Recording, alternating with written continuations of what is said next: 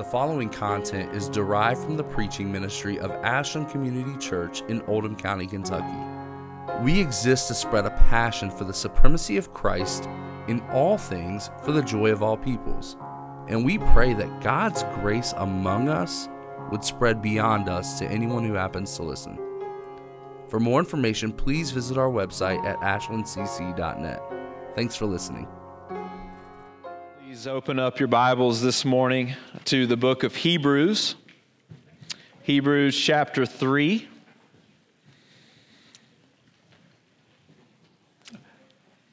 I see the kids moving. I think today is uh, family worship, so kids, you're going to stay put today. This morning, uh, we're going to look at a series of passages in the book of Hebrews, beginning with Hebrews chapter 3, verses 12 through 14. That's the one I'm going to read um, publicly. But um, the, the goal this morning is for us to, we're wrapping up our series. So this is the last of, this, of the series of four sermons uh, to start our year in the Awake series. And then next week, we will begin uh, concluding Acts, uh, as we never got to finish that but before Christmas. So uh, this morning we're going to look at how uh, it requires all of us to stay awake, how we are awake together in Hebrews chapter 3, verses 12 through 14. And I invite you to stand in reverence for the reading of God's perfect and holy word.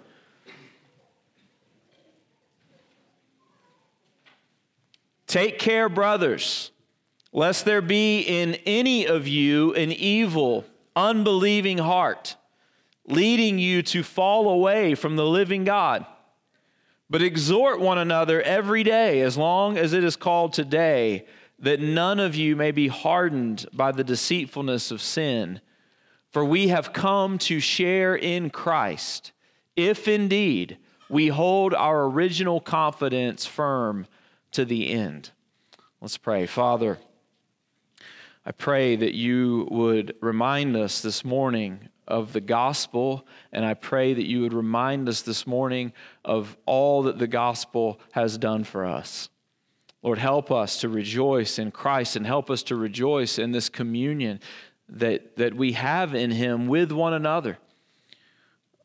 Lord, show us the importance of one another in our lives in Jesus, and we pray this in His name. Amen. Please be seated.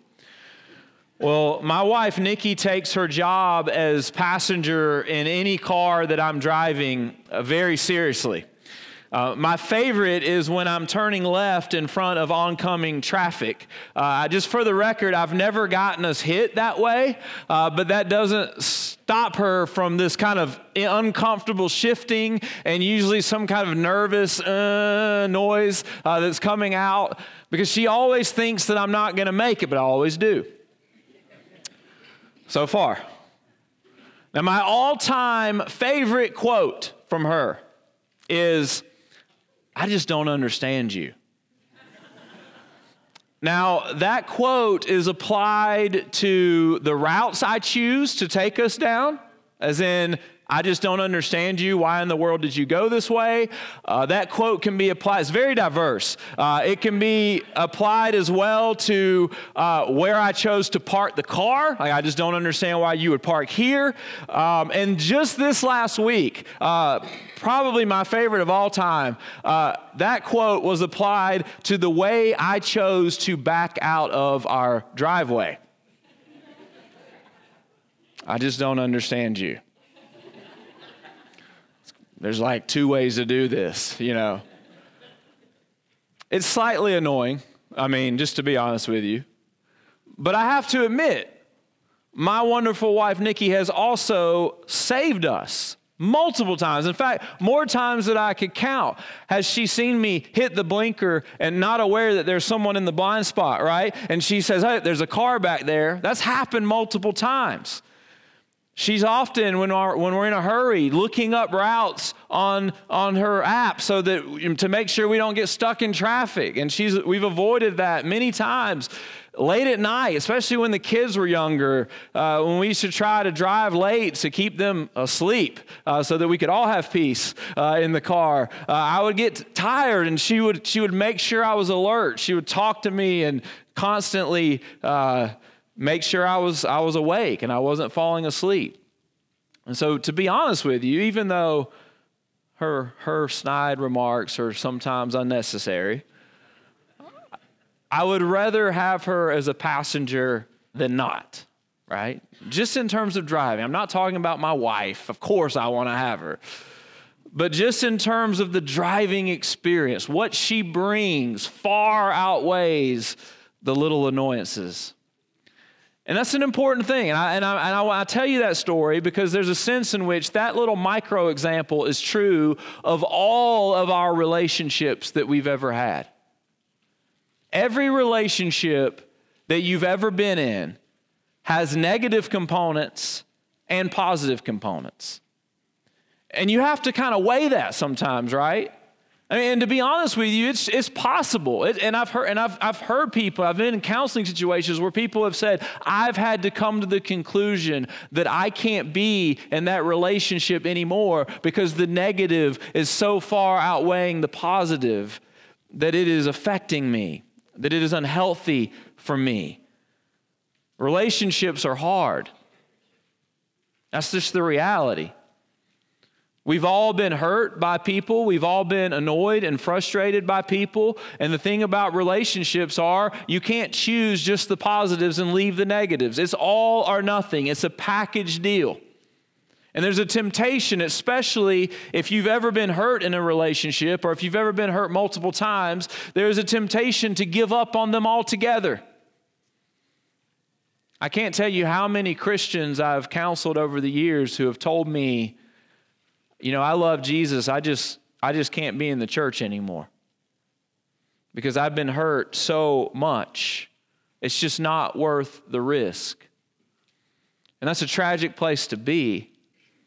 So this morning is kind of if you're there, this morning is sort of going to be my argument against that. My my trying to talk you out of that from the Word of God, I want to reason with you and I want to explain to you this morning from God's Word how necessary relationships are, particularly relationships in the church, relationships with one another.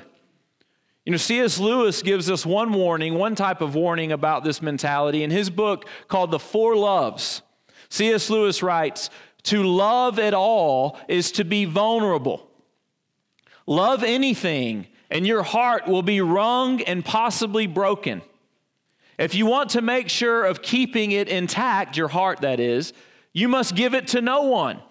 Wrap it carefully round with hobbies and little luxuries. Avoid all entanglements. Lock it up safe in the casket or coffin of your selfishness. But in that casket, safe, dark, motionless, airless, it will change. It will not be broken. It will become unbreakable, impenetrable, irredeemable. To love is to be vulnerable. That's a good warning. It's a really good warning when we cast off relationships, when we seek to preserve and protect ourselves, that has an impact on ourselves. Vulnerability is required in relationships, and that is the very reason why so many of us are uncomfortable with them. But in the New Testament, relationships are not something that Christians in Christ can give or take. They are necessary. God says we need them, and God says that those people out there need us. Not only do we need people, but those people need us. And that's very important because the call in the Christian life is a call of giving yourself to others. It is a call to follow Jesus in sacrificing ourselves for the good of others. It is a call to love. And here's the reality, church you cannot love without risk. Every time you love a person, you are risking being hurt by that person. C.S. Lewis was right we have been studying the theme of wakefulness or watchfulness. We have been talking about how necessary it is if we are going to thrive as Christians in this world, how necessary it is for us to stay awake to the realities of the gospel, to keep our eyes open to the reality of who Christ is and what Christ has done. And so far, we have been describing this as if it's something that we do and we haven't referenced the church very much, but this morning, I want to make the argument that you, just like everything else in the Christian life, you can't do it alone. Christ calls us to watchfulness or wakefulness together. And that's what I want us to see here in chapter 3, verses 12 through 14 of Hebrews communal watchfulness communal watchfulness. Now, a little bit about Hebrews, because we're just kind of jumping into the middle. Uh, I believe that Hebrews is a sermon. It reads like a sermon, it's an exhortation. The writer of Hebrews is trying to help this community persevere in their faith in light of suffering. And he's reminding them of how great Jesus is. The whole first part of Hebrews is that Jesus is better. Jesus is better than the angels. Jesus is better than the priests. Jesus is better than the sacrificial system. Jesus is everything that everything God has ever revealed is pointing to. And he's got these exhortations, and we're, we're, we're jumping into one of those exhortations here as we look at verses 12 through 14. Now, right before verse 12, he quotes a psalm, a, a, portion of a psalm, Psalm 95, 7 through 11. And I'm going to read that for us. He says, Therefore, as the Holy Spirit says, Today, if you hear his voice, do not harden your hearts as in the rebellion on the day of testing in the wilderness, where your fathers put me to the test and saw my works for 40 years. Therefore, I was provoked with that generation and said, They always go astray in their heart. They have not known my ways. As I swore in my wrath, they shall not enter my rest. And, and so he, he, he describes Israel. Particularly, he describes their rebellion after God had redeemed them from Egypt. They go out into the wilderness and they are idolatrous, they are disobedient, and because of that, God says, This generation will die and will not be allowed to enter the promised land, will not be allowed to enter my rest. And He wants us, the church, to look at their example and see it as a warning for us. Look at verse 12. Take care, brothers, lest there be in any of you an evil, unbelieving heart leading you to fall away from the living God. In other words, don't be like them. That's the warning. Now, that naturally raises a theological question for us, doesn't it? Every time I ever talked about this in a sermon, someone inevitably will come up to me after the sermon and say, Hey, do you think someone can lose their salvation? And so here's the thing I'm going to just, I'm going to deal with it right now. The answer to that question is definitively no. A genuine believer in Jesus. So if you're asking me, can a genuine, born again, regenerated Christian fall away? My answer to that is no. And I will point to so many places in Scripture that back that up. The Bible tells us that he who began a good work will complete it. Jesus tells us that no one can snatch his sheep from his hand. Paul tells us in Romans 8 that all the ones that God foreknew, he predestined, and all the ones he predestined, he called, and all the ones that he called, he justified, and all the ones that he justified, he will glorify. That keeps going and going and going. So that's a really important question. But now, if you ask me a different question, if you ask me, can a visible Christian fall away? Well, the answer to that question is yes. And unfortunately, I've seen it many times. You see, church, what we have to reckon with is that nobody in this room can see the regenerated heart. All we see are the evidences, the fruits of it. We can see that someone's made a profession. We can witness someone baptized. We can line up beside them every Sunday at the Lord's table. We, we can be in their BFG. We, we can think we're seeing good things happening in their lives, but at the end of the day, look at the end of this section and how it concludes, verse 14. For we have come to share in Christ if indeed we hold our original confidence firm to the end. If, if someone does not hold their original confidence firm to the end, then the conclusion is that they've never come to share in Christ. These warnings in Scripture, like this one we're looking at today, this is how God helps us persevere. He is warning us keep believing. This is a means of grace for us. God is warning us through His Word so that we will not be one of the ones who falls away, so that we will persevere. All who genuinely have put their faith in Jesus will persevere. What's vital for every one of us is that we take this warning seriously.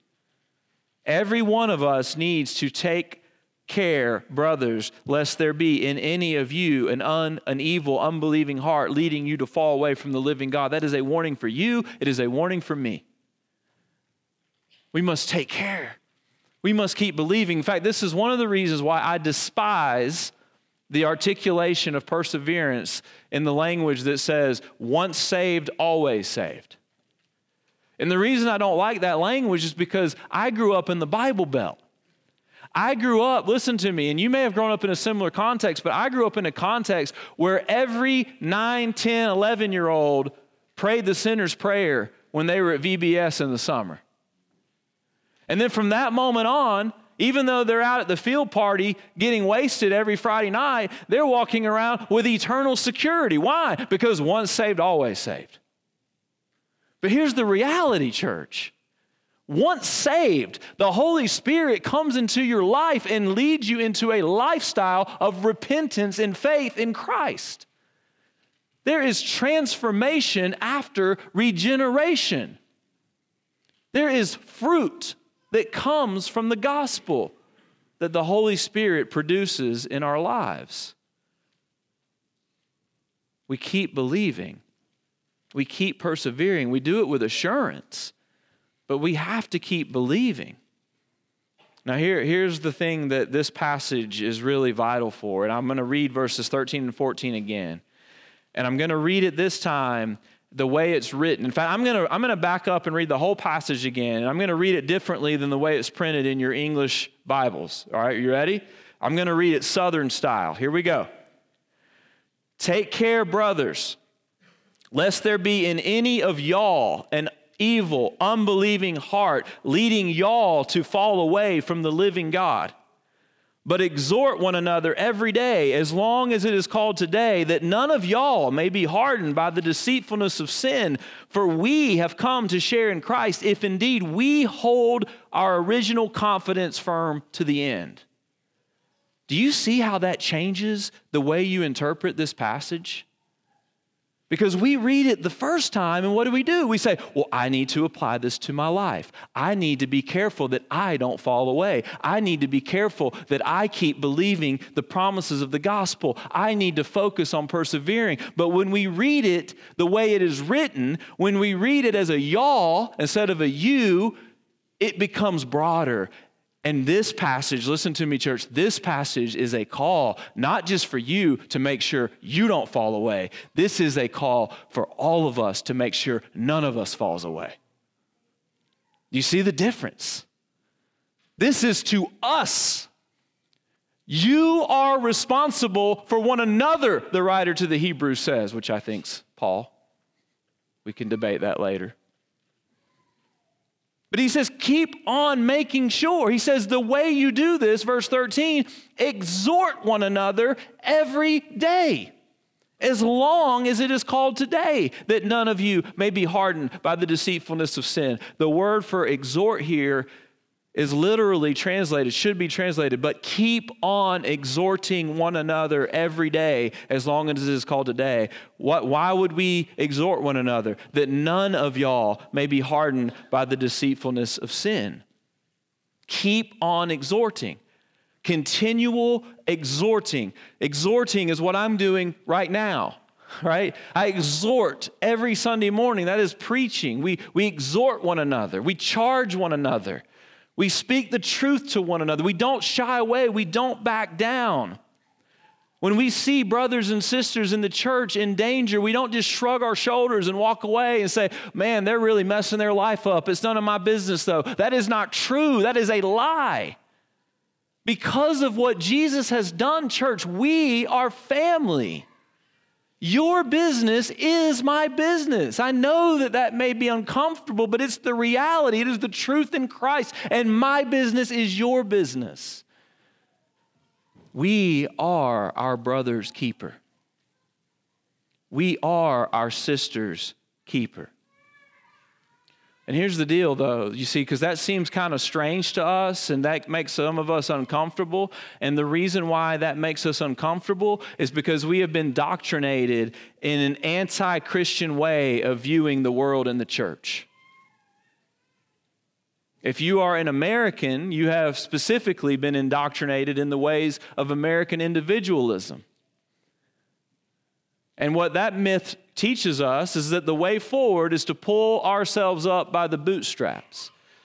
Anything that I need, anything that I need to achieve, I will do it in my own strength, and I don't need any help from anybody else. Well, that's not what the Bible says. And when you combine American individualism with this new thing that's now come about in our nation, in our world, the validation of the inner self, where the greatest tragedy in the world is to tell someone that they're wrong about something. It is a recipe for disaster and it is a recipe for apostasy. It is a recipe that attacks the very core of what the church is supposed to be. We have to be willing to look one another in the eye and say, I love you. And because I love you, I am going to tell you that what you're doing is leading you down a road of destruction. If you're not willing to have that conversation, can you really say you love that person? Would you be willing to let your child walk down that road? You see? That's the difference. You see, when we, when we talk, start talking about our own children, that changes the tone. Our mindset changes. We would do anything we could to protect them. We would lay down in front of the train that's about to go by in a few minutes if it meant to protect our children. But the radical nature of the gospel teaches us, church, that we are growing in love so that we are all family. This is our family. We've got to live this way if we're going to be faithful to what Christ has called us to. And some people say, well, that sounds like a cult. You guys are weird. Let me ask you this name one thing we do right now that's not weird. we worship a Savior who was nailed to a cross. And three days later, his lifeless corpse was miraculously given life again. We gather around a table and we eat bread and we say, This is his body. And we drink the cup and we say, This is his blood that was spilled for us. We sing songs about his blood covering our sin. You can't be a Christian unless you're willing to be weird. And so the way we think about community is weird too. And you know what? That's fine because I would rather be faithful than worry about not being weird. I want to live my life the way Christ has called his church to live our lives. And it shouldn't matter to us what the cost of that is. So, how do we do this? Well, thankfully, It, it, keeps going, and we get more instruction on this. If you flip over with me to Hebrews chapter 10, verses 24 and 25. And so this is a very similar type passage to the one we just looked at. And, and to show you how similar it is, it's the same theme. I, I'm going to look at verse 23 he says, Let us hold fast the confession of our hope without wavering, for he who promises faithful. Do you see there? Another call to persevere. Let us hold fast the confession of our hope without wavering, for he who promises faithful. God is holding us. So let's continue to hold our confession. How do we do that? Look at verses 24 and 25. And let us consider how to stir up one another to love and good works, not neglecting to meet together as is the habit of some, but encouraging one another, and all the more as you see the day drawing near. Do you see the community again? The, the, the, exhorter to the Hebrews is saying, look, if you want to persevere, in your faith, if you want to hold fast your confession, you need one another. And not only do you just need to be in the presence of one another, but you need to be actively engaged in exhorting one another, in meeting together with one another, in fact, in considering how to stir one another up to love and good works. The, the, the word for consider is a word that means to pay attention, to, to study. Study one another with the aim of serving one another. And, and, it's interesting that right after that he says not neglecting to meet together because it's just it seems like logic to me you're never going to be able to stir one another up to love and good works if you never see each other right if you don't have habits because he, he talks about it as a habit look at verse 25 some people are not making this a habit, as is the habit of some. They are neglecting to meet together. If it is your habit to neglect meeting with one another, then it is also your habit to neglect considering one another in order to stir one another up to love and good works. Because if you're not around each other, you're certainly not loving each other. This doesn't just happen, it requires intentionality. It requires habits, like any change in your life requires. And you know this. If you've ever had to change something, you go to the doctor and the doctor says, Hey, your, your heart's in bad shape. You're going to have to change your diet. You're going to have to start exercising. What does that mean? It doesn't mean you're going to go home and, and think about how great it is that you need to be in better shape. No, it means that you are going to have to change your habits. You are going to have to start thinking about life in a different way. You are going to have to change your diet. You're going to have to probably get a gym membership or buy a treadmill for your house, and you're going to have to make yourself get on it. You know that to change something in your life, it requires the change of your habits. And, church, listen to me. It's no different when it comes to spiritual matters. If you want to be a person who loves the people in the church so that you can obey the call to stir one another up to love and good works, you are going to have to make sure that your life is habituated towards that end. Do you have those habits? Love requires intentionality. Hey, men, here's a little freebie. Valentine's Day is in about two weeks.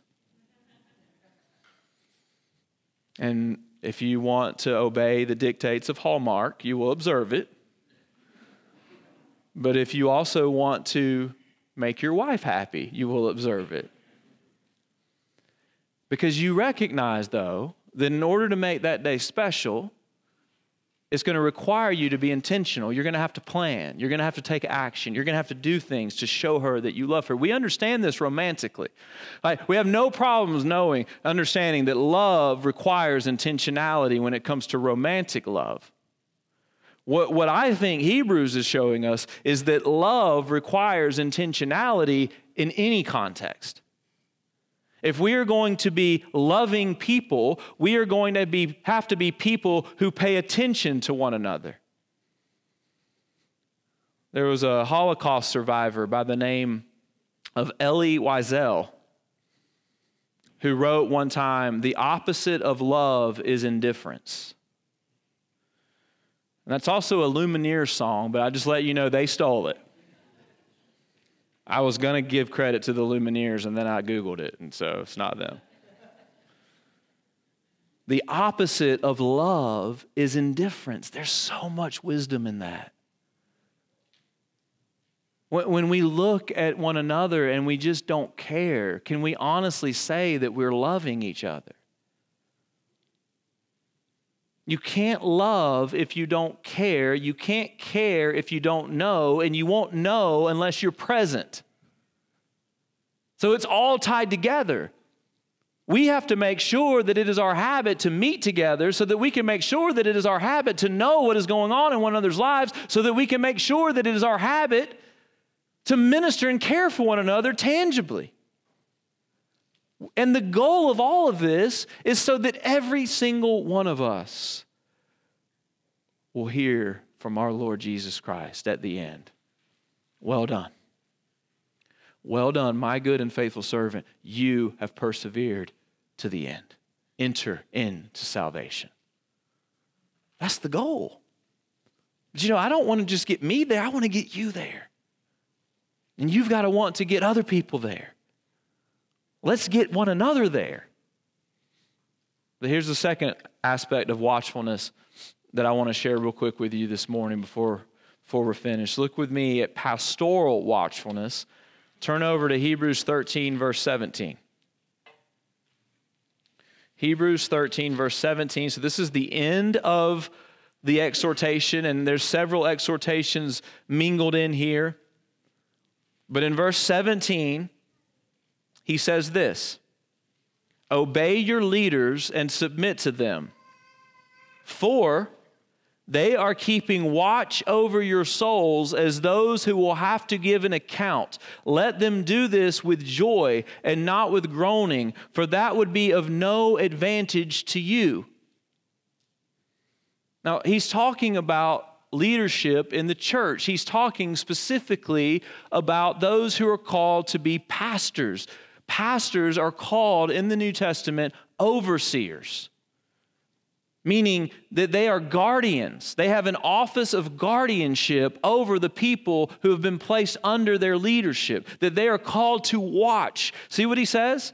Obey your leaders and submit to them. Why? Why would we do that? For they are keeping watch over your souls as those who, will have to give an account.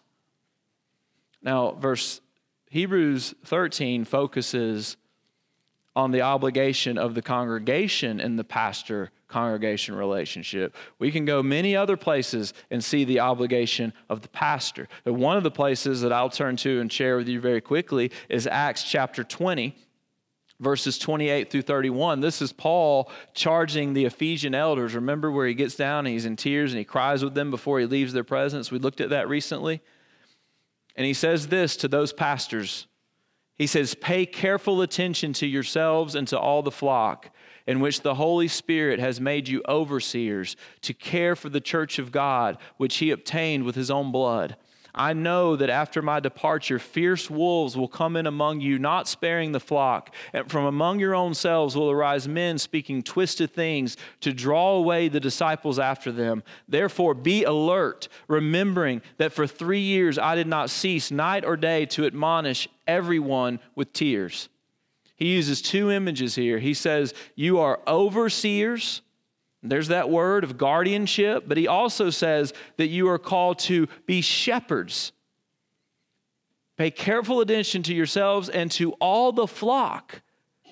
You are a shepherd. That's the other major image that the New Testament uses to describe the role of the pastor is that we are shepherds. What does a shepherd do with the sheep? Well, the shepherd is in charge of the nourishment of the sheep, making sure that the sheep are fed the shepherd is in charge of protecting the sheep, making sure that fierce wolves do not come in or rise up from among us. And the shepherd is in charge of directing, leading the sheep. Where are we going to go next? They follow. We see this again in 1 Peter chapter 5, 2 through 4. The same imagery is used. Shepherd the flock of God that is among you, exercising oversight not under compulsion, but willingly, as God would have you, not for shameful gain, but eagerly, not domineering over those in your charge, but being examples to the flock. And when the chief shepherd appears, you will receive the unfading crown of glory. And I love that, that Peter reminds these pastors that this is not about you, this is about Christ. Because that's the only way this works. The authority given to the pastor is borrowed authority. It is not used for selfish gain. The pastor does not just speak and minister so that he can get a bigger bank account, a, a larger retirement fund. The pastor is there to exercise oversight and shepherd the flock because the pastor recognizes that he is accountable to the chief shepherd. Everything is directed towards Christ. The authority of the pastor is not absolute. The authority of the pastor only goes as far as what the scriptures say.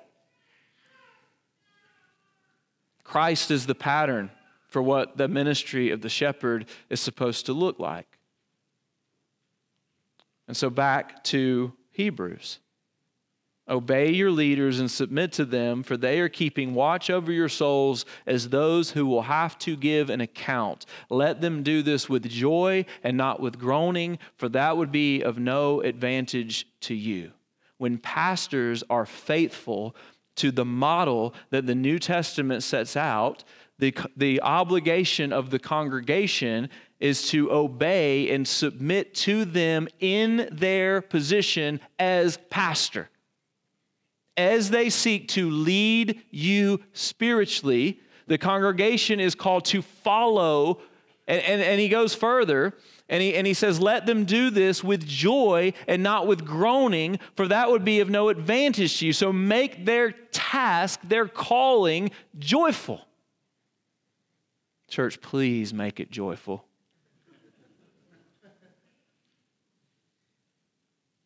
Because at the end of the day, Look at what he says at the end. If you don't, for that would be of no advantage to you. You will not benefit from the watch care of your pastors if you are bucking against their leadership every step of the way. This system only works when there's joyful submission, by the way, it only works when the pastor and leaders, the, the, pastors, understand that their calling is to serve you, that the authority entrusted to me and to Josh in this church, at Ashland Community Church, is not authority to make you serve us. The authority entrusted to us is authority so that we would use that authority to serve you and lead you to Jesus Christ. It's the only way it works. And in my time, my short time as a pastor, I have experienced both. I have experienced those who question everything I do. I have experienced people who interpret every single action in the worst possible way. I have pastored people who compare everything I say to some famous podcast preacher who lives far away and has nothing to do with their lives. And I've pastored people who just generally don't trust authority at all. And I've also pastored people and many people who joyfully follow, even as they compare every word I say to Scripture, who give the benefit of the doubt and understand that I'm a human and I will make mistakes too, who get their direction not from the land of the internet, from the men tasked with oversight of their souls. Listen to me. John Piper, John MacArthur, Voddie Baucham, whoever it is you love to listen to, they don't have, they will not stand before God and give an account for your soul. I, Josh, we will stand before God and give an account for your soul. And I've pastored many people who strive to trust unless there's genuine reason not to. And I can tell you every time, people who belong to that first group, they do not grow, they do not promote unity, and they are not joyful in the church. They are miserable. And people in the second group generally grow. They generally promote the unity and the welfare of the church, and they generally enjoy the church. And it's up to you, and it's up to us. But at the end of the day, church, we are committed to watching one another. May we be ever more committed to that in these days. Let's pray together.